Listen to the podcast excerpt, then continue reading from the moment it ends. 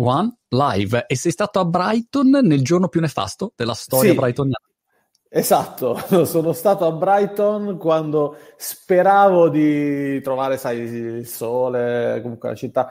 Invece pioveva, faceva un freddo cane, mi ricordo che sono andato sul, eh, cos'è, il molo, sul pier. Il pier. Ehm, e, e mi ricordo soltanto un freddo gelido e tutte queste macchinette dei videogiochi. Questo mi ricordo di Brighton.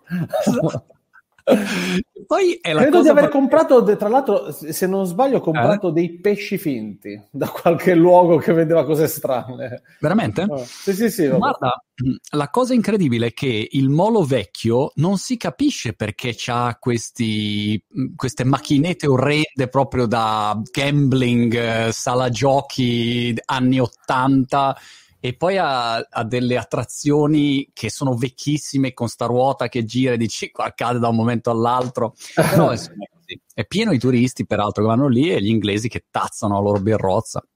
Eh sì, io ero uno dei turisti che andavo lì e ho ho tazzato soltanto un vento gelido, però diciamo che non ho il problema dei capelli che si arricciano col, col cattivo tempo. Volevo dirti a proposito di capelli che ieri chiacchierando con Giuliano San Giorgi, che ovviamente ti saluta, ehm, abbiamo detto però basta intervistare pelati, cioè mi accuseranno di pelatismo perché spesso ho intervistato Moby che è pelato e tu sono tutti pelati, ho detto ragazzi domani c'ho caparezza, non rompete. Qua la, la chiudiamo per sempre insomma. Rappresento la quota tricologica. Vabbè. Vabbè. Pagherei, paghe- pagherei per avere solamente un paio di ciuffetti tuoi, guarda, che sarebbe fantastico, insomma. Beh, io a un certo punto ho pensato che se dovessi ritrovarmi in bolletta, cioè, se potrei vendere su eBay, chissà, potrei tirare su qualcosina. Senti, ah, stavo morendo, prima mi sono rotolato per terra perché ho visto un post di Vasco su Instagram eh, legato alla vicenda Eurovision, eh, il, il gruppo musicale che ha vinto italiano, non mi ricordo mai il nome, ma Manekin, Maneskin, Maneskin, Maneskin, Maneskin. Maneskin. E- e- e la cosa che mi ha colpito è che qua in Inghilterra Eurovision è, segui- è commentato da Graham Norton, che è un um, conduttore storico um, molto divertente e scanzonato, ok? È uno così, eh, comico, eh, divertente, e, e commenta Eurovision e, e lo seguono gli inglesi da sempre, insomma. E la cosa eh, che curiosa era la notizia eh, del ecco, ma il cantante eh, italiano ha, ha sniffato cocaina o meno, no, e ha fatto scalpore la notizia. Allora eh, Vasco ha postato questo, questo post dove c'è Mick Jagger e Keith Richards, adesso qua non si vede una mazza, aspetta, vedo se lo riesco a inquadrare, ok, e dice faremo il test antidroga, no? È come se, se immaginati, non so, i, i Guns N' Roses, Axel Rose dice ragazzi, domani faccio il test antidroga per dimostrare. È cambiato il mondo, premesso che non bisogna drogarsi, da- data questa premessa, però è cambiato il mondo anche delle, delle aspettative, no? Cioè, non Ma te- io- fa un cantante rock non avresti mai detto fai il test antidroga, cioè che cazzo di domanda è? No, ma io faccio un passo indietro su questa vicenda che in realtà ha tirato fuori ancora una volta il mio sospetto che si stia incattivendo il mondo del media, dei media in generale. Eh, io diciamo che tendo a disintossicarmi da tutto questo, poi ritorno quando c'è il disco, mi rendo conto che mh, ci sono, ci, si si tende sempre a trovare un- un- una notizia che faccia clickbaiting, eh, che porti visualizzazioni. Quindi eh, siamo arrivati al punto che davvero qualcuno può aver sospettato eh, una roba del genere eh, che sia diventato un caso non nazionale ma internazionale a questo punto perché credo che sia coinvolta anche la Francia. Certo. Questo ti dà l'idea di che tipo di informazione c'è, che tipo di attitudine c'è nel voler informare. Eh, ancora prima delle riflessioni su droga o non droga, ognuno fa quello che vuole, eh, diciamo, non sta a me sindacare fino a un certo punto, ovviamente. Però è la questione della- di, come, di, come- di quanto accanimento ci sia nella, nella ricerca di, di uno scalpore anche dove non c'è, eh, che Sì. diventa poi notizia. Io provocatoriamente qualche tempo fa, quando mi hanno chiesto, ma mh, hai questo rapporto strano con i social. Io a volte sono costretto anche ad avere dei social per difendermi da quello che può venire fuori da altri social. Perché a quel punto ti rimane eh, solo questo, cioè ti, ti, ti devi difendere a, a, da, dai, dai, meme, dai, eh, dalle interviste capziose, dai, titolo, dai virgolettati inesistenti, dai fatti inesistenti mal interpretati da eh, testate o, so, o, addirittura politici in questo caso, da quello che sono letto male. Eh, francesi. Vabbè. Un uso difensivo dei social. A me la cosa che veramente mm, non piace, non sopporto di, di questo mondo dove mi, mi, ci trovo in mezzo, ma stamattina parlavo con un'amica e si parlava di YouTube, Facebook e dicevo è incredibile, le piattaforme sono i miei principali nemici. Cioè dovrebbero essere i miei principali alleati, ma sono i miei principali nemici, no? Perché tu poi sei in mano a delle piattaforme, hai zero controllo su quante persone vedono i tuoi contenuti, eccetera. Comunque, a prescindere da questo, la cosa che a me dà fastidio è questa tendenza sempre a cercare di beccarti. Cioè, qualunque cosa dici, fai, ah ti ho beccato, vedi non era esattamente, ah, il capello però Monti in realtà ce l'hai, no, cioè dici cazzo qualunque cosa, questo sempre cercare di trovare quell'attimino lì, ah però non era proprio così, e come fai, come fai ad andare avanti così, insomma non è... No, diventa que- sì, diciamo, è come se c'era l'attitudine a sporcarti anche in qualche modo, sì. uh, a trovare un modo per... In realtà questo meccanismo s- s- mi pare sia stato abbastanza mh, già fagocitato, comunque mh, persone nate nel mondo de- con già i social eh, come... Mh, eh, modello primario di diffusione di uno stato, di una professione, eccetera, eh, conoscono questo meccanismo e forse non ci danno peso. Quelli magari che ci cascano più facilmente sono quelli magari della mia età che sono eh, che hanno vissuto anche l'epoca in cui non c'erano e che quindi subiscono l'urto di certe cose con più forza.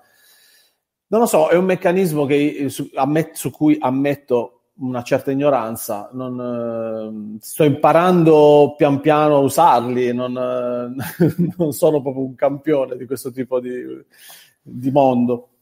Ma che, che, fai? Tu fai un po' di post su Instagram o, o qualcuno te le, ti, ti, ti, segue i social? Come, come, ti organizzi?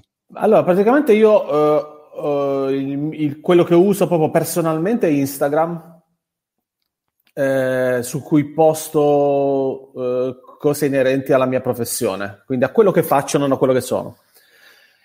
E che in qualche modo mi assomiglia. Um, non c'è una vera strategia dietro le cose che faccio, c'è la spontaneità di farlo diventare quello che sono, cioè fondamentalmente eh, essendo piuttosto introverso, quando non ho niente da eh, mostrare, perché vorrei che i riflettori fossero su quello che faccio appunto, eh, mi ritiro e non scompaio, insomma, da, mm.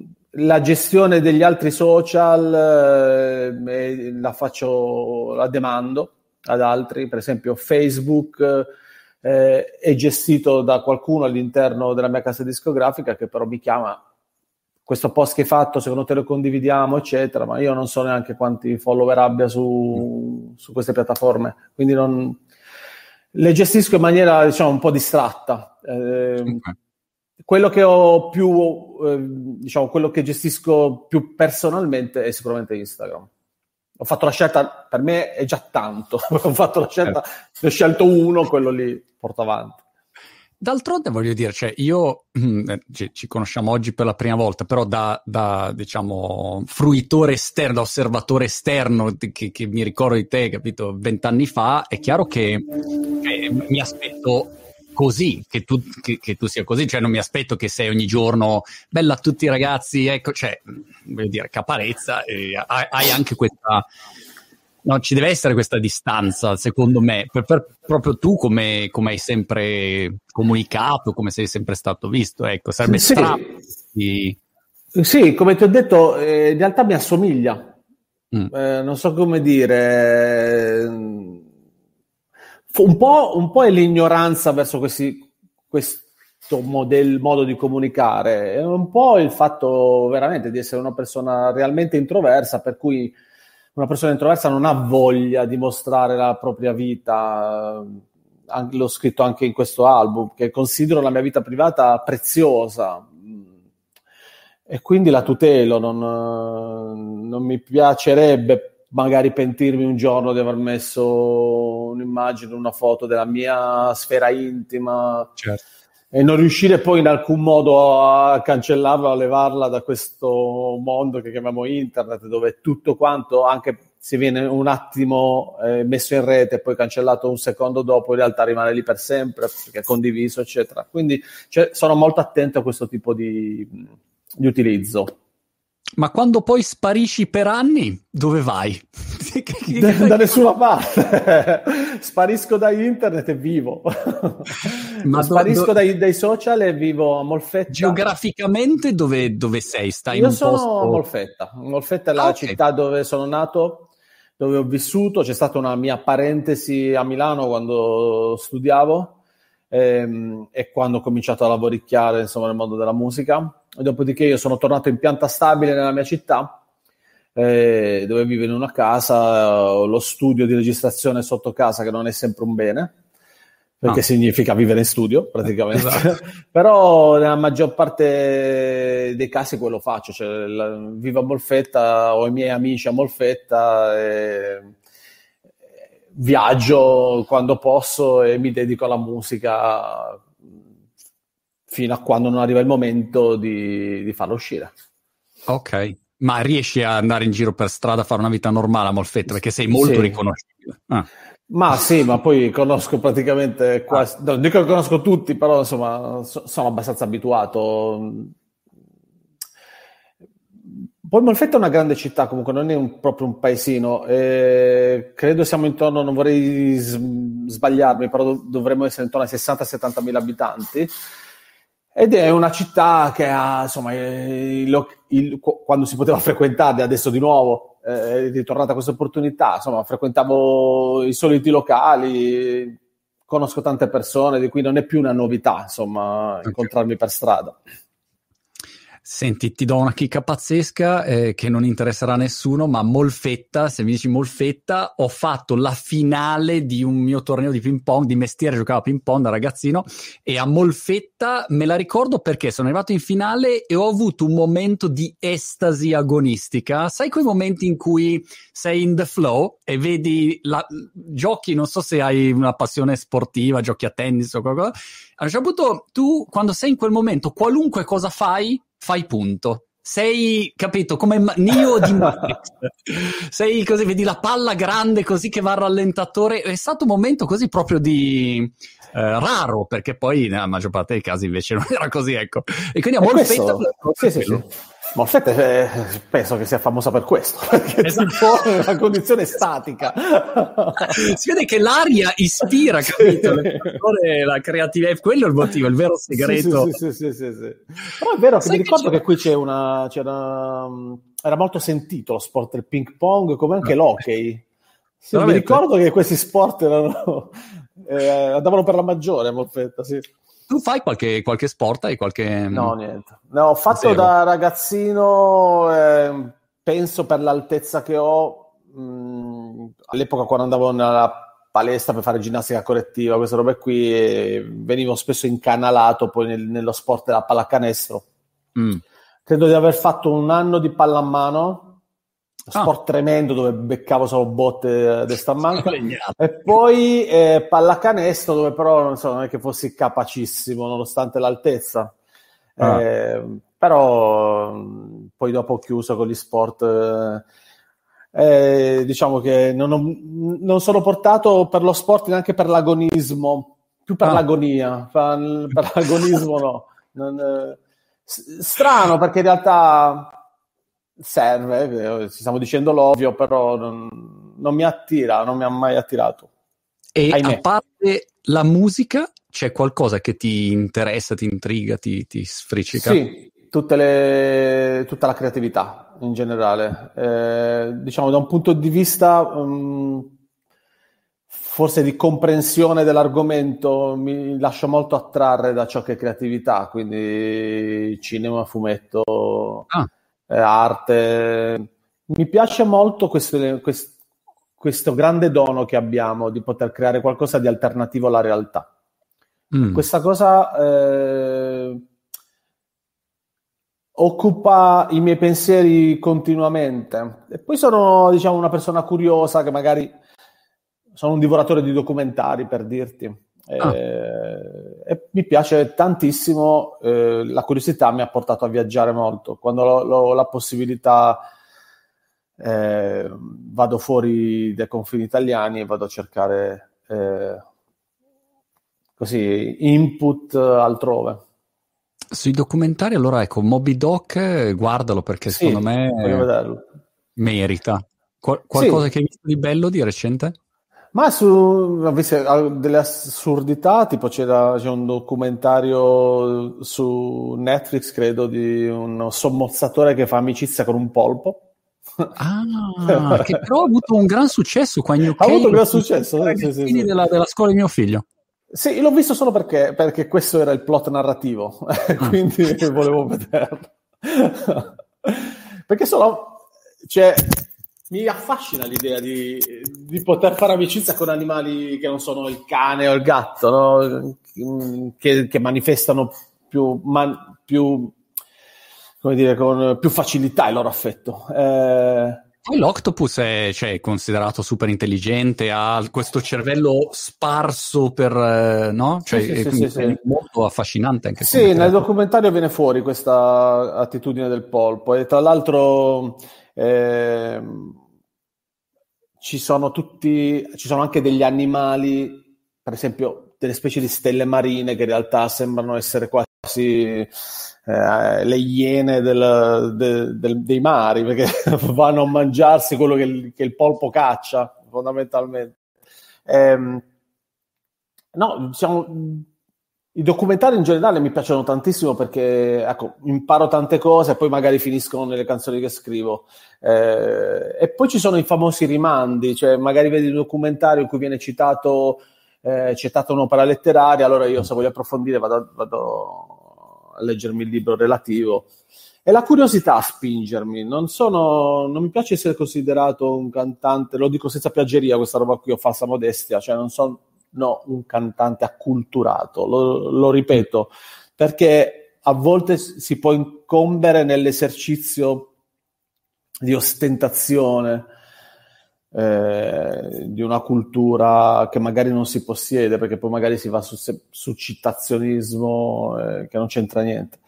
Eh, a me piace instillare la curiosità perché sono una persona curiosa, perché mi sono innamorato delle canzoni che mi portavano eh, ad, all'approfondimento. Eh, io ascoltavo Frankie quando ero molto giovane eh, Frankie scriveva in modo tale da farmi venire la curiosità eh, di capire, per esempio, chi fossero gli stiliti eh, che citava in, su- in, un suo brano. E quindi dopo vado a scoprire che erano dei mistici che vivevano sulle colonne, che di per sé è un'assurdità, però perché le, avvicina- le colonne avvicinavano gli stiliti a Dio e da lì ho cominciato ad esplorare anche tutto il circondario mh, della vita degli stiliti. E quindi e sono tante scatole che si aprono. Questo, eh, come dire, questa eccitazione della scoperta eh, è alla base di tutto quello che faccio. Eh, non voglio raggiungere uno status, voglio semplicemente soddisfare questa voglia, questa necessità che ho. È l'innamoramento sì. l'eccitazione della scoperta. Io sono, questo, sono, come te, a dire la verità, in altri mondi, non sono molto interessato agli stiliti, ma sono, sono curioso in generale. In questo periodo sono molto preso dall'appendersi e quindi ho comprato una, hang bar, in realtà ne ho due, dove mi appendono perché questo ha insomma, dei benefici, la gravità dei benefici. Poi ho comprato un inverse table dove ti appendi al contrario, quindi sono preso sul concetto dell'appendersi. Che è... non potrei mai farlo. Esatto. Io al contrario non potrei mai farlo, cioè non potrei mai appendermi. Perché, perché, sverrei dopo due secondi. non so cosa succede nel mio cervello. L'ho fatto una volta per un video e non, vor- e non voglio farlo mai più. Ah. Eh, sì, mi avevano messo al contrario, addirittura il video prevedeva eh, che io mi immergessi in una vasca d'acqua anche. Cioè, Alla tipo, Udini. volevano fare di me Udini, sì. È stato tremendo perché mi girava tutto, sono stato fermo per eh, mezz'ora per ripigliarmi, tipo una mezz'oretta per ripigliarmi.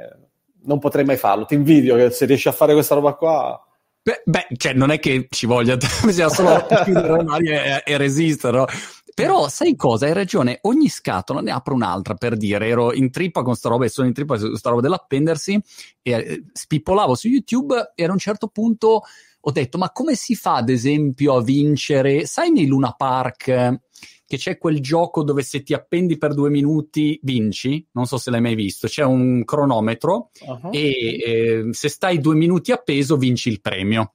E allora dicevo, ma cioè, teoricamente non dovrebbe essere così difficile una volta che ti, ti alleni. In realtà sono entrato in questo mondo della, della scienza che c'è dietro ai giochi al Luna Park per non farti vincere. Hai presente ah, okay. quando c'è, non so, sì. che devi tirare, buttare giù le bottigliette ma non vinci mai, eh, sì. o tirare a basket e chissà perché non va dentro. Allora ho trovato un video meraviglioso dove spiega il perché, no? il canestro è più alto, la, la sbarra è più larga e, e, ruota, così non hai presa. E anche se sei Yuri Keki, capito, non, non ti puoi appendere. Però ogni cosa ne apre un'altra, ecco, e questo secondo me è il Soprattutto, bello. Secondo te si riesce poi eventualmente, una volta capito il trucco, a superarlo, quindi a diventare un mago del Luna Park? Sì, se tu ti alleni eh, con quel tipo di, per dire, sbarra, a quel punto vai lì e... Ce n'è uno che è molto complicato, dove praticamente c'è una specie di eh, fune da un, da un, posto all'altro e tu devi eh, riuscire ad arrivare eh, a, praticamente a, a, attraversarla. Però il centro di gravità è spostato, quindi quello è difficile, però è fattibile, ecco. Devi allenarti. C'è chi si allena a fare solo quello eh, però non, non, vorrei farlo nella mia vita. Invece ho visto un documentario dei Duran Duran su Netflix che mi è ah, piaciuto. Quello non l'ho ancora visto. Mm. Ma quelli musicali sono, diciamo, i primi che vado a vedere. Questo mi è, ah. mi è sfuggito perché l'avrei visto. Ho visto quello degli Spandau Ballet.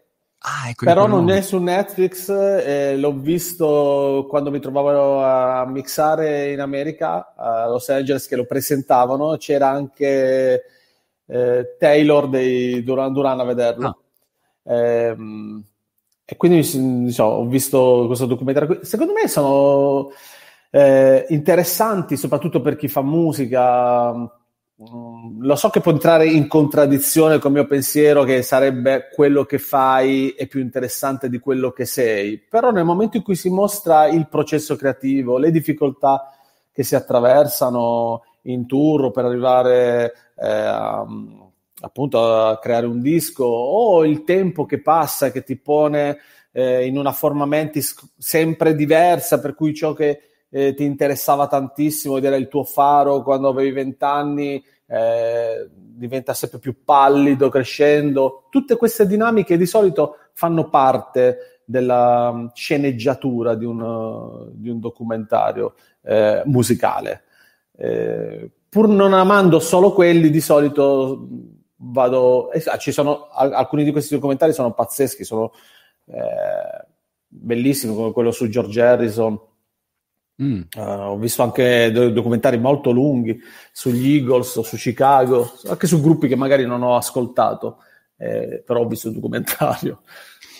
Anche perché ti aiuta, almeno a me aiuta a capire mh, mm, meglio il contesto o magari se avevo un bias nella mia testa rispetto a, a quel personaggio. Non so, i Duran Duran nella mia testa li ascoltava mia sorella erano la boy band eh, che faceva successo e chi se ne fregano. Questa era nella mia testa. In realtà, oh. vedendo il documentario, ho detto, cacchio, ma questi erano musicisti davvero, no? Sì. Cioè, sì, sì, il successo a volte è come se appiattisse tutti quanti e dici ma sì, no, capito, eh, conosceva quello, è diventato famoso per quell'altro, è quello che dicevamo mm. all'inizio, no? Sì. Questa, questo puntare sempre, non vedere invece la realtà del fatto che magari cioè, uno è veramente bravo, no? E quindi... Sì, sì, sì, magari... sì, sì, sì. Ma poi li rivaluti, rivaluti tanti artisti col passare degli anni o ascolti artisti che prima non, è, non erano nella tua sfera di interesse. Eh, Io per esempio chiamo molto Zappa, in realtà l'ho, l'ho scoperto mm. eh, recentemente,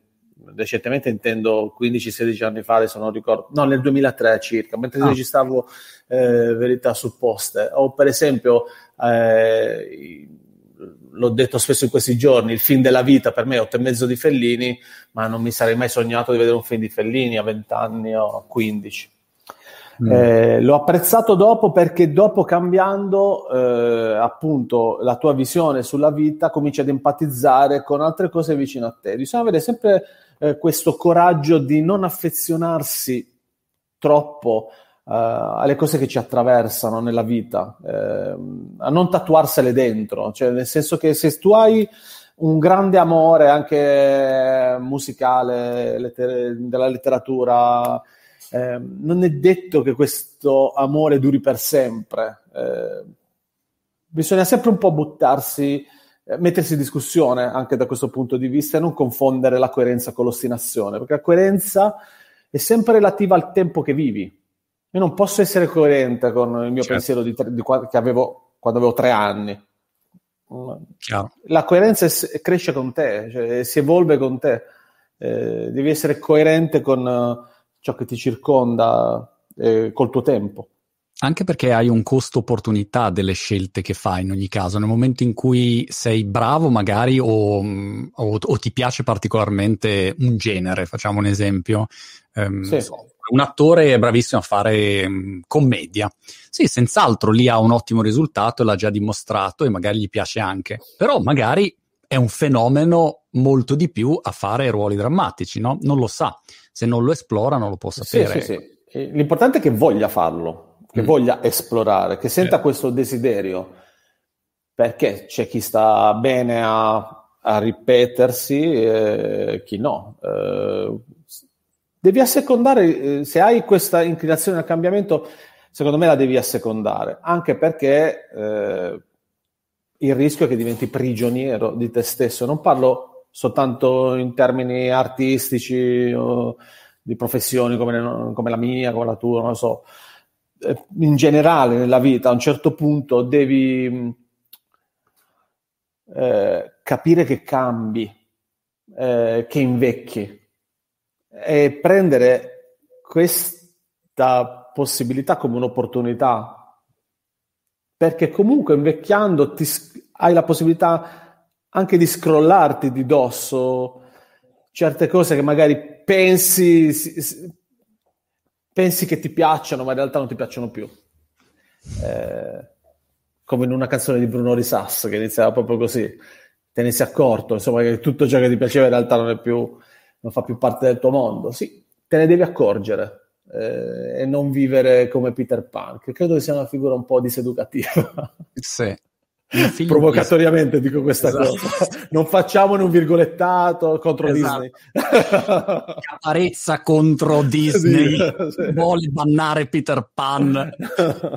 Mio figlio di sette anni l'altra, l'altra sera a, a, freddo così mi guarda e dice uh, Does growing sucks? Cioè de- mh, mm, diventare grandi fa schifo? Mi, ha chiesto così e io ho avuto un attimo di panico perché da un lato volevo dire ma no, crescere è cioè, importante, è bello, ci si evolve, no? la vita, questa è la vita, no? e questa è stata la mia risposta. Nella mia testa pensavo, allora, c'ho mal al ginocchio, c'ho qua il mal di qua, due minuti, cioè, rottura i coglioni. Pensavo, capito, insomma, un pochino sa- saxeggina. Un, pochino ecco. fa schifo, certo, eh. ma, questo, ma è questo il bello. Sì. Non è bello il, eh, io penso che non sia necessario, eh, parliamo dei dischi, non è necessario fare un disco bello che piaccia, ma che abbia un senso.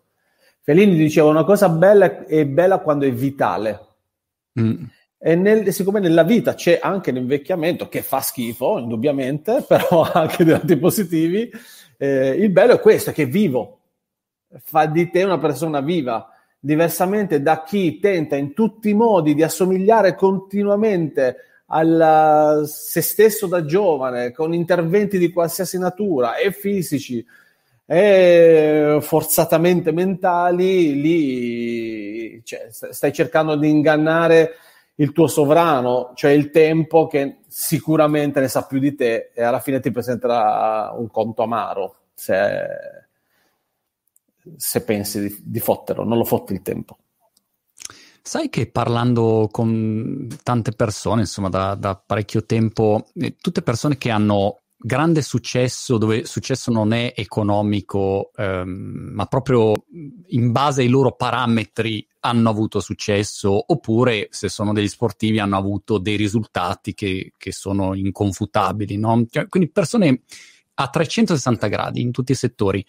Devo dire che eh, all'inizio, quando ero più sbarbato, pensavo, ah, vedi, cazzo, quando uno ha successo, poi, come dire, è a posto, è Superman, no? Cioè, è fatta, cioè, non ha nessun problema, è, è, è, è appunto Neo di Matrix. E invece, tutte le persone con cui parlo, anzi, più hanno ottenuto grandi risultati e più la, la difficoltà di trovare una giusta dimensione tra mm, magari la loro ossessione mm, positiva per quello che fanno, che sia cucinare o che sia mm, giocare a tennis, eh, e, e, quello che poi è un bilanciamento con la, la vita di tutti i giorni, è come dire la vita, se è un continuo andare su, giù, spostarsi, perdere equilibrio, ritornare, mentre invece la mia testa da, da ragazzino era arrivi a un punto in cui sei in equilibrio perfetto. Sai come le foto dove c'è il tizio lì perfetto che dici come fa?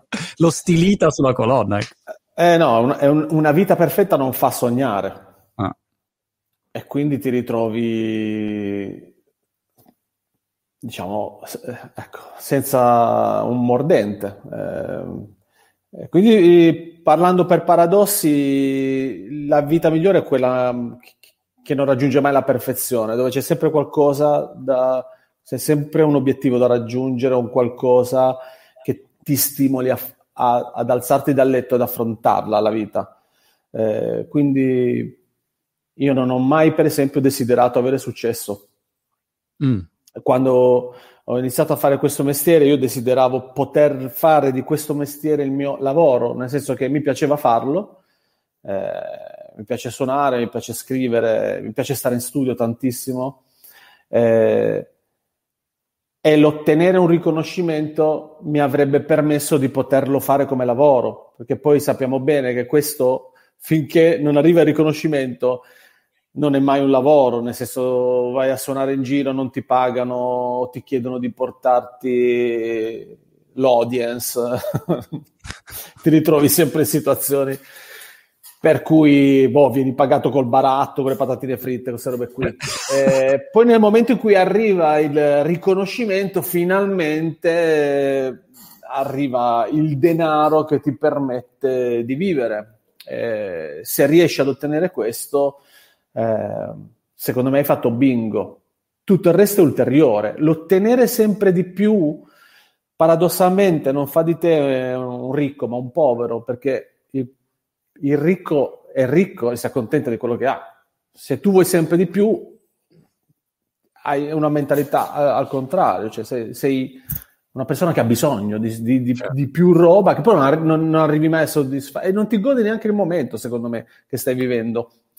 Eh, per cui a volte mi sono chiesto se avessi avuto la possibilità di essere stipendiato eh, per fare musica, l'avrei accettata perché, eh, perché forse sì, non lo so, cioè, non, non, non, c'è, non, mi è, si è mai presentata questa opportunità.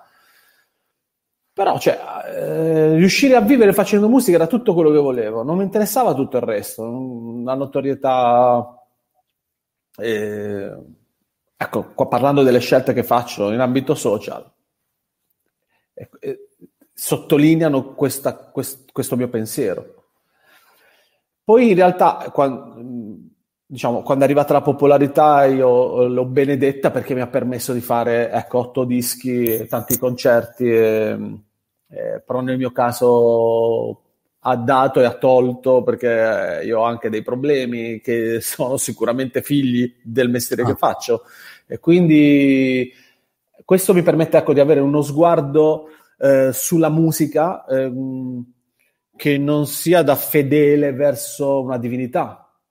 Eh, conosco anche i pericoli, eh, di questa entità che chiamiamo musica. E quindi ho uno sguardo abbastanza razionale sulle cose, che è un ennesimo paradosso perché faccio un lavoro di fantasia, fondamentalmente devo creare ciò che non c'è, mm. però nello stesso tempo sono molto razionale. Eh, testa per aria e piedi per terra, fondamentalmente. Blaster X eh, TD su YouTube, che so, ho visto come dire che dici che cazzo, Blaster, ho, ho, saltato il fatto che stavo leggendo la chat. Blaster X su YouTube ha appena commentato dicendo K, sei sicuramente il cantautore italiano vivente che riesce più di tutti ad accoppiare ai testi ehm, not- eh, not- notevoli un'eccellente parte musicale. E io sto pensando, se un giorno piglio un colpo in testa e decido di fare musica, la prima persona che vorrei chiamare per aiutarmi su dei testi saresti tu, perché immediatamente penso, eh, Caparezza però, cioè, eh, sicuramente mi può dire qualche cosa, ecco. È una cosa che, come dire, hai, hai coltivato insieme o sono due mh, variabili che, che, si sono mosse diversamente nel, negli anni? Io ho cominciato sicuramente prima a scrivere e poi a suonare. Mm. E com- eh, ma ho cominciato a suonare, diciamo, ho sempre suonato perché eh, mio padre voleva diventare un musicista. Eh, mio padre ama la musica molto più di me. Eh, non, non, non, vivrebbe senza, è, è pazzesco questo, ah. però non è riuscito a raggiungere il suo sogno negli anni 60 di diventare un cantante perché purtroppo succedono delle cose e la vita, soprattutto negli anni 60, non è la vita di oggi, quindi non è che puoi scegliere eh, sempre le, la, le, tue sorti e quindi diciamo ha continuato a coltivare questa sua passione negli anni riempiendo la, la, la casa quando ero piccolo di strumenti musicali.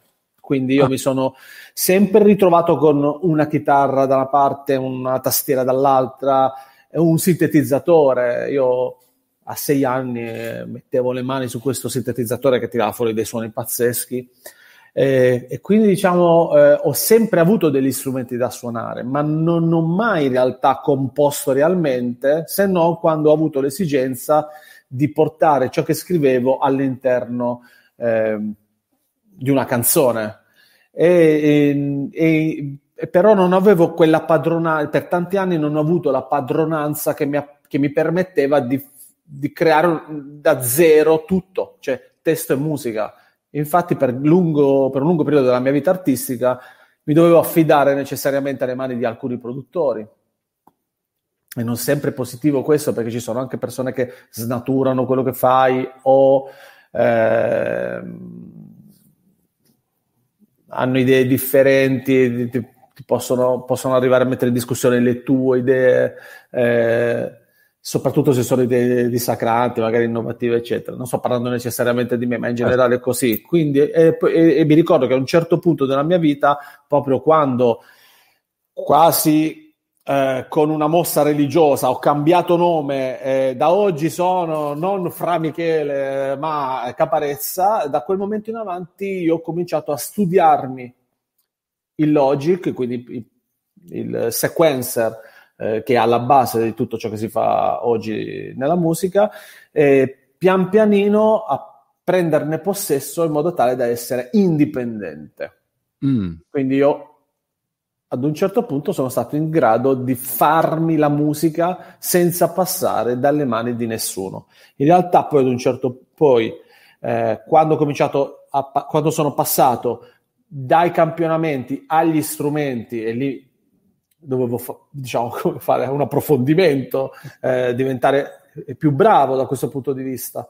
Eh, dal, dal, punto di vista musicale, perché lì ha a che fare con le armonie, non, non, non devi fa- creare cluster, eh, insomma è una materia più complessa. Lì sono stato, eh, grazie al cielo, ho trovato un producer che si chiamava Carlo Rossi, che, che, è stato uno dei più grandi producer italiani, che era un produttore che non imponeva la sua idea, appunto, ma che ehm, prendeva l'idea dell'artista con cui lavorava e la esasperava secondo quello che era il progetto dell'artista ed è difficile trovare questo tipo di produttori.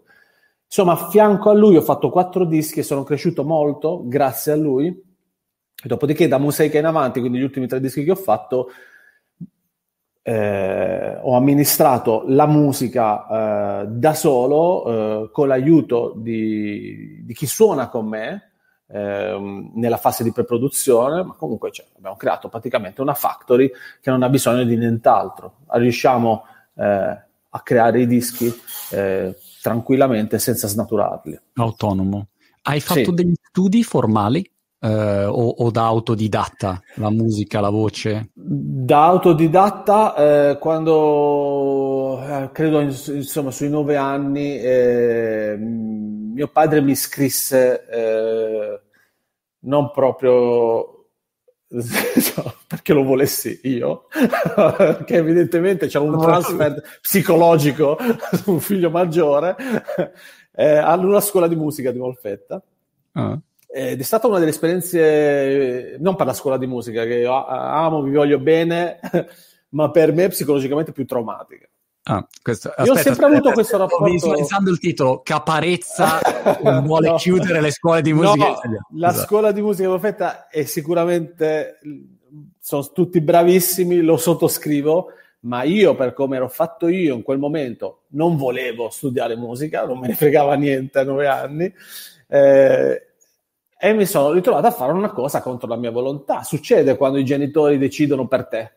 Eh, a me è successo con la scuola di musica, poteva succedere, boh, potevo andare a scuola di karate, che, ne so, certo. o, di, eh, o di altro, di ping, cioè, di ping pong, nel tuo caso magari a te piaceva, però io non volevo diventare un musicista, quindi diciamo questo conflitto mi ha portato a um, dei blocchi molto forti. Ecco, il mio rapporto con la musica è sempre stato conflittuale. Quindi poi dopo, vedi come tempo fa quello che vuole.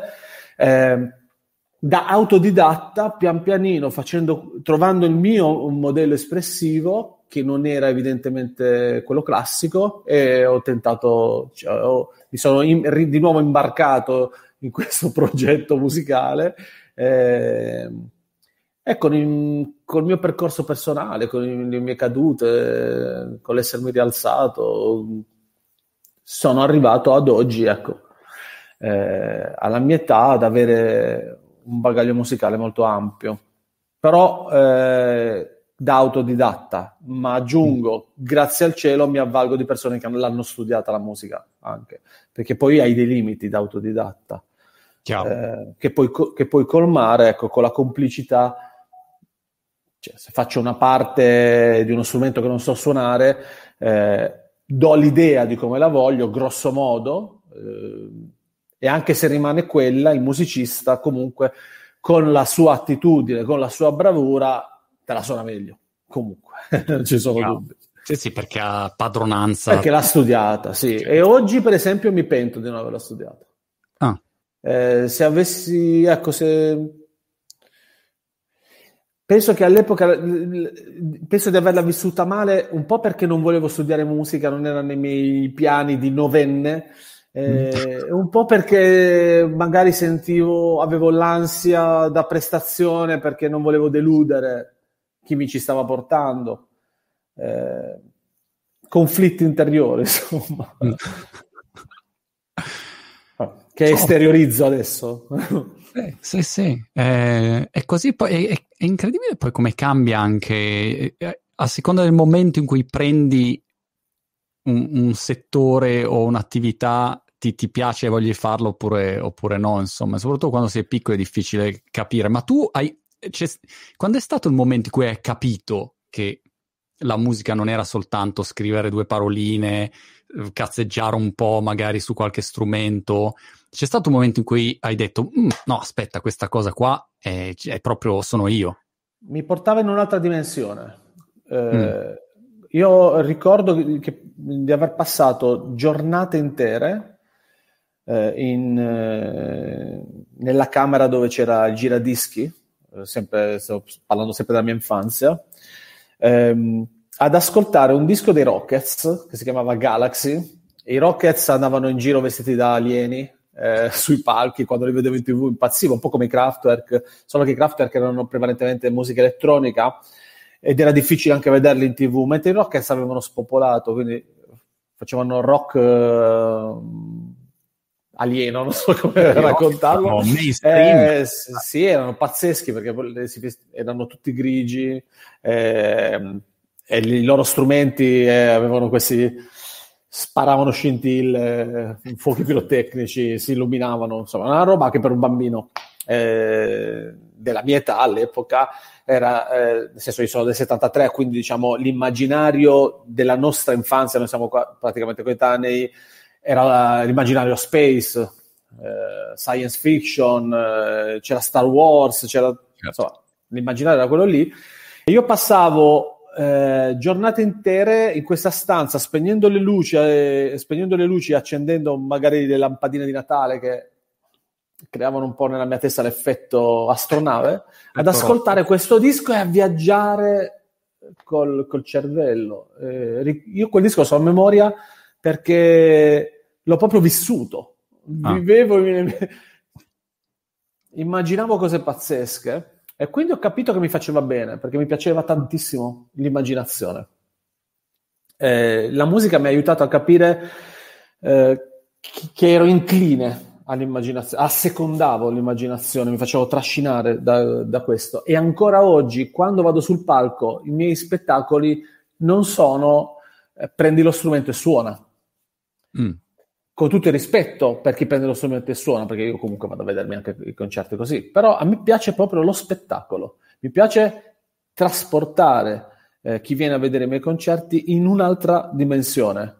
Per cui in ogni, in ogni brano eh, portato sul palco c'è un corollario visivo eh, fatto non solo di LED ma anche di oggetti di scena con, cui, con, i quali interagisco, di, con eh, ehm, figuranti anche travestiti o con uh, cambi di, d'abito uh, che portano lo spettatore a, a diciamo, una specie di immersione, è come se fosse un concerto immersivo nel quale eh, cerco di trascinare tutta l'audience nella mia immaginazione, nel mondo che mi sono creato. Anche questo disco che ho fatto, Exuvia, io l'ho immaginato prima ancora di comporlo.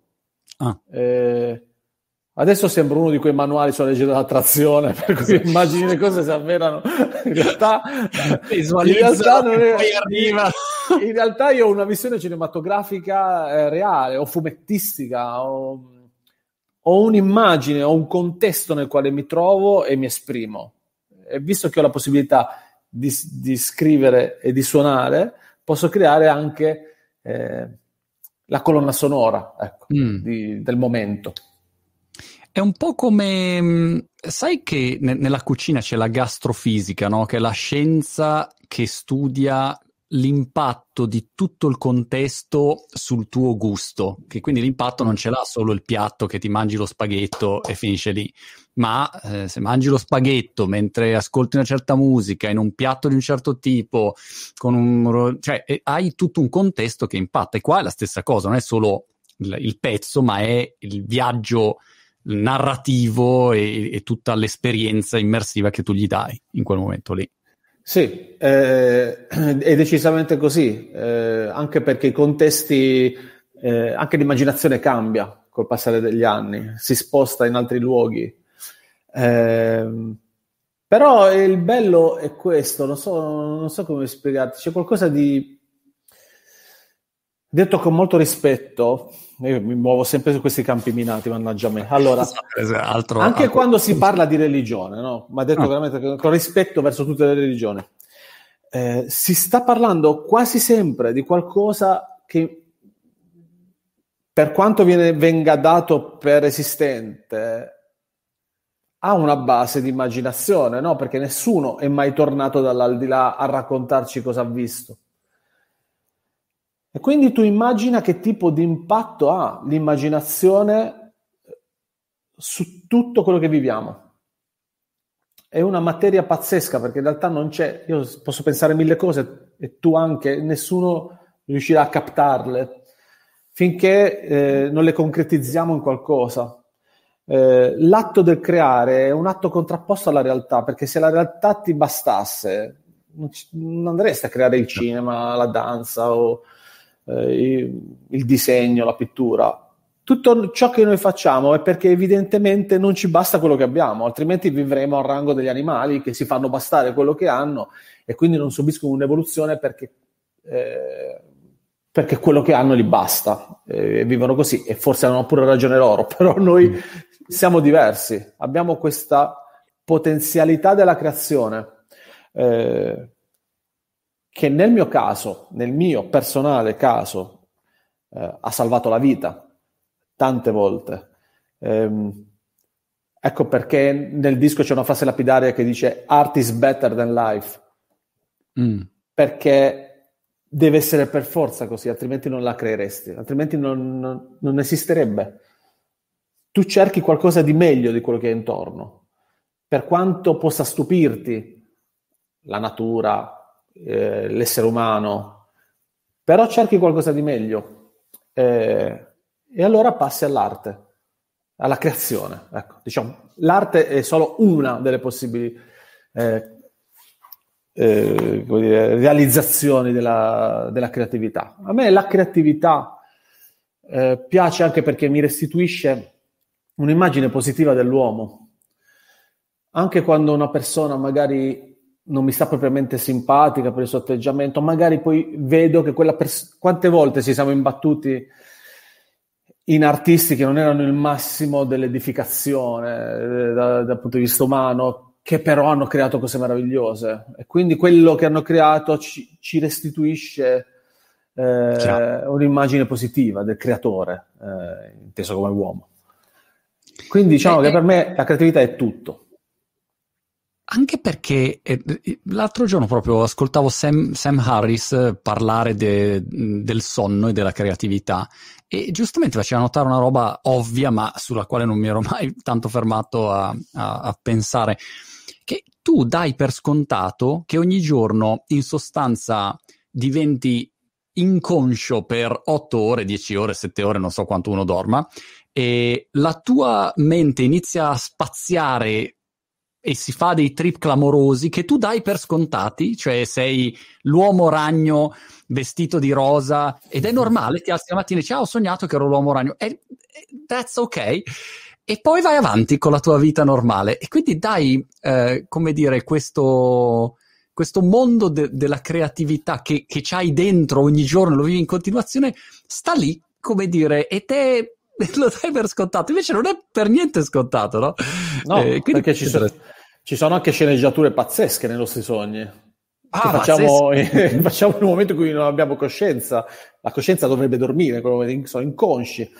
Però, eh, per esempio, c'è chi è riuscito eh, a traghettare Fellini, per esempio, eh, attingeva molto dai suoi sogni. Ci sono dei libri che sono stati pubblicati eh, di disegni che Fellini faceva perché ogni giorno si svegliava e disegnava ciò che ricordava del sogno con delle considerazioni a margine. Mm. E così è andato avanti per tanto tempo. Infatti, i suoi film hanno anche, tra l'altro, come caratteristica l'essere onirici.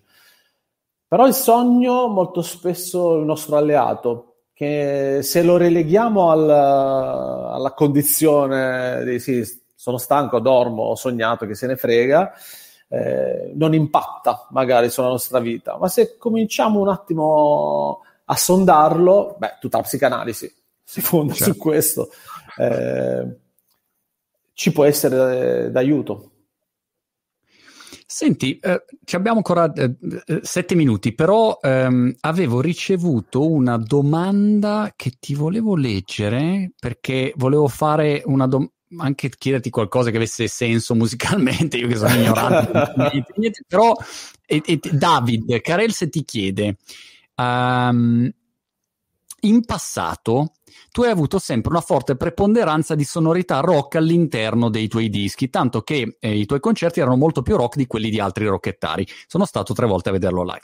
Eh, in questo eh, ultimo disco c'è un cambio di sonorità dice importante. Tra l'altro, il cambiamento è un tema dell'album e sono quasi sparite le chitarre. Mi piacerebbe capire come mai questa scelta e come cambieranno i, suoi, i tuoi concerti futuri, che probabilmente dovranno cambiare veste di conseguenza anche, anche il contesto. Beh, la risposta, la risposta, no, eh, in realtà è un profondo conoscitore sicuramente quello che faccio. La risposta è nella domanda, in qualche modo, è in passato. Eh, l'exuvia mm. rappresenta il passato dell'insetto, che adesso è in una nuova fase. La nuova fase non può essere il passato. Poi c'è anche, ci sta anche il fatto che avendolo eh, già fatto io vorrei fare altro, insomma voglio sperimentare altre sonorità. Infatti effettivamente questo disco ha delle sonorità diverse da que- de- dalla mia discografia precedente. Eh, io sono eh, nato con l'idea che il rock fosse il genere, quello in cui eh, manifestare l'impeto, insomma, più ribelle, più rivoluzionario. Eh, chi è nato dopo di me, le generazioni eh, più recenti in realtà non pensano affatto al rock come qualcosa di... alla, a, ad una social rock alla ribellione. Eh, io in questo momento insomma, sto cercando di collocarmi nel mio tempo e insomma, tristemente aggiungo che anche le mie orecchie eh, per un altro motivo eh, preferiscono altri tipi di sonorità in questo momento. Ci sono solo due episodi rock all'interno del, del, del nuovo album e guarda caso suonano, suonano un po' nostalgici quando arrivano. Questo ah. perché l'ho già fatta quell'esperienza, ora ne sto facendo altre, eh, tutto qui. Fa parte anche del mio, della mia voglia di sperimentare altre sonorità, altri territori. Ma se tu vuoi collaborare con qualcuno, co- co- cosa fai? Gli mandi un messaggio, lo chiami, sì. ciao, sono Caparezza e tutti ciao, ciao, sì, sì, collaboriamo, perché tutti vogliono collaborare con te, quindi è troppo facile. Ah, eh, non lo so, questo non lo so. no, cioè, in realtà non è proprio così, eh, nel senso che va perché c'è un episodio in particolare eh, per cover, io cercavo una voce, sono andato a rompere, che parlasse inglese, ehm, sono andato a rompere le scatole a un sacco di artisti che per una maniera o per l'altra non sono riusciti a farlo. Eh, ma alcuni perché erano impegnati, altri perché magari non era proprio il genere. Eh, altre volte invece ce l'ho fatta portare a casa il featuring che volevo, eh, però in generale se ci riesco ad arrivare personalmente scrivo personalmente all'artista, eh, altrimenti cerco sempre un modo perché io possa scrivergli personalmente. Cioè, okay. quasi mai demando una cosa così personale, diciamo, così una richiesta così personale ad altri, se non per ottenere una mail, un numero di telefono. Ok. Senti, eh, in chat continuano a dirmi, cioè, mh, mm, chiedi come, come, sta, come sta, io adesso non so diciamo, eh, eh, casi, dici come stai, insomma, tutto bene? No, sono, le... eh, ci sono, chi mi segue è un po' preoccupato anche del eh. fatto che non possa fare altri dischi io dico sempre godiamoci il momento. Io in questo momento sono felice di aver fatto Exuvia. Eh, ringrazio tutte le persone che lo stanno ascoltando, che lo stanno acquistando, perché io vivo solo di questo. Eh, io non ho contratti di sponsorizzazione, non ho niente di tutto quello eh, che magari potrebbe portarmi un indotto. Io tutto quello che faccio è disco e concerti non ho, non ho altro nella vita e cerco di farlo mi, nella maniera migliore possibile. Per cui ogni volta che qualcuno apprezza il lavoro che faccio, ehm, io gli sono riconoscente. Ecco, ed è una, una, cosa che dico veramente con molta sincerità. Eh, credetemi, non è scontato in un'epoca come questa di overproduzione che qualcuno decida di stare ad ascoltare quello che ha da dire un cantante di 47 anni che, che vive a Molfetta. Quindi io sono felice per questo motivo qui. Ecco, eh, quindi vi ringrazio se state sostenendo Exuvia perché mi restituite eh, della serenità. Ecco. Come differenza tra l'era pre-Spotify e l'era Spotify pre-social e, e post-social, che, che, cosa vedi? Ecco, come ti muovi tu diversamente? Se cambia qualcosa per te, se è cambiato qualcosa per te? Ma io sono una persona che ancora oggi eh, vende molto disco fisico. Eh, mm. Non so per quale motivo. Eh, quindi magari sono un po' più debole su Spotify, sicuramente. Eh, anche perché poi chi compra il disco fisico lo può ascoltare 100.000 volte figurerà sempre come una copia venduta, cioè, non come tantissime. Però eh, eh, bravo ragazzi, scritto, sono due settimane che ascolto solo Exuvia H24, ma lui è un ascolto. Però diciamo non sono uno che demonizza lo streaming, anzi ci mancherebbe, io stesso ne usufruisco.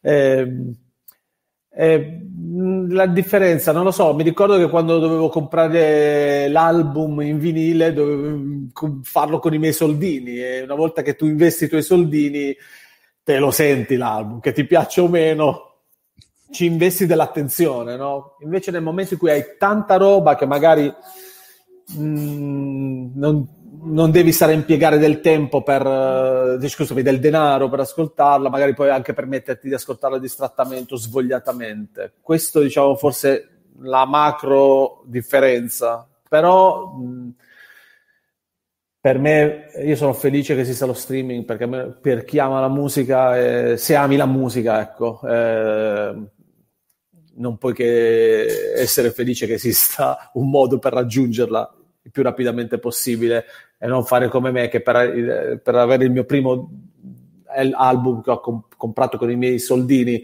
cioè Rising Guy della NFC, ho dovuto aspettare mesi perché era una roba di importazione, non arrivava e poi per capire che quel pezzo era dei Run DMC non sapevo come fare perché non c'era una ricerca in internet che in due secondi eh, non c'era il mio amico Google a dirmi sempre, eh, a risolvermi sempre la vita. Eh, però tutta, vedi, quel, tutto quel processo poi ti portava ad un, una soglia di attenzione pazzesca quando arrivava finalmente eh, il disco. Chiaro. Hai mai collaborato con Bergonzoni? Eh, come... No, però lo conosco, mi piace tantissimo, l'ho visto a teatro quando è venuto ah. al Curci di Barletta, eh, pazzesco, perché ha un suo modo di smontare la lingua. Ah, insieme sareste sì. una combo pazzesca, pazzesca. Cioè, inventato una nuova lingua lì. Sì, però ci ho pensato, sai, a un certo punto ho pensato anche a Bergonzoni come alleato. Eh, vabbè, è rimasto un pensiero purtroppo. Così, no, insomma, se, così, pensiero al volo. E l'altra persona che hai citato, Frankie, Fra- Fra- Frankie Energy. Frankie Energy. Frank Energy è ancora m- mm, molto attivo, nel senso che eh, fa, fa, fa, la sua cosa nella sua casa. eh, anche, credo di aver visto anche delle interviste adesso in, in rete. Ha, ha, pubblicato un disco l'anno, l'anno scorso, un, una canzone che tra l'altro è scritta molto bene perché comunque è, è lui il maestro eh, della scrittura a rap di un certo livello. Però, ecco, come sempre, il rap è un'evoluzione, no? In, tutto quello che è stato fatto in qualche modo rientra in quello che hanno fatto successivamente e anche eh, chi scrive oggi, eh, secondo me, lo fa con una consapevolezza, dovrebbe farlo, ecco, con la consapevolezza che la grammatica del rap si è evoluta perché ha avuto un inizio in Italia. Eh, e questo inizio, tutto quello che è successo negli anni 90 e negli anni 2000 ha contribuito, ha fatto in modo che oggi ci sia quella dimestichezza, quella confidenza col rap che magari chi ha iniziato non aveva, quindi ha dovuto fare uno sforzo superiore, ehm, perché non è nato eh, con il rap italiano già nelle casse da, dalla tenera età, hanno dovuto inventarselo questo, questo genere, eh, questa cultura. Eh, quindi io ascolto, ecco, ringrazio tanto Frankie e gli altri rapper che ascoltavo da ragazzo, quanto i nuovi che continuano ad evolvere questo linguaggio rivoluzionario, in fondo, perché ricordiamoci che si tratta sempre di scrittura e la scrittura non può far male. Eh, anche quando fa male. Diciamo, è comunque un esercizio per tirare fuori quello che hai dentro e, aiutarti ad esprimerti. Eh, e continuano a farlo portando il rap da un'altra direzione che diventerà un'altra ancora. È un flusso. Non mi ricordo chi mi diceva, insomma, la mia memoria a volte va a puttane, ma eh, giustamente diceva, ti ricordi quando si diceva che il rap non avrebbe mai funzionato in Italia perché non avrebbe mai funzionato in italiano. Perché ai tempi il dubbio era quello, si diceva, ma nella lingua italiana il rap come fa a funzionare, no? E, perché e mancando si... le tronche, eh sì, perché diciamo dal punto di vista musicale, mancando le tronche, eh, avendo noi poche parole tronche, eh, ritmicamente siamo costretti diciamo, a essere più musicali nel, nel, nel rap, però, com, però, non esiste una regola nel, nella creatività e questo è il bello. Eh, anche quando si pensa che una roba non, non possa funzionare, alla fine in realtà questo pensiero viene automaticamente smentito. Eh, e quindi adesso penso che il, il, rap italiano sia addirittura considerato di alto livello all'estero. Assolutamente. Senti caro, grazie mille per, per questa chiacchierata in bocca al lupo perché sta andando fortissimo il, il, il disco e, mm, e, quindi nulla, ci, ci, vediamo a Molfetta per torneo di ping pong o Brighton per giretto sul molo sì. con le macchinette. Ecco, queste sono... Teniamoci qualcosa da fare per quando saremo vecchi, insomma, abbiamo, ce l'abbiamo già, queste due cose sono già due, due appuntamenti. Possiamo interscambiarle, giochiamo alle macchinette a Molfetta, è una partita sul, sul pier di, di, di Brighton, magari sotto vento. Sì, sì. Grande, caro, bocca al lupo per tutta la prossima. Grazie, grazie mille. Ciao, grazie. ciao. ciao, ciao a tutti.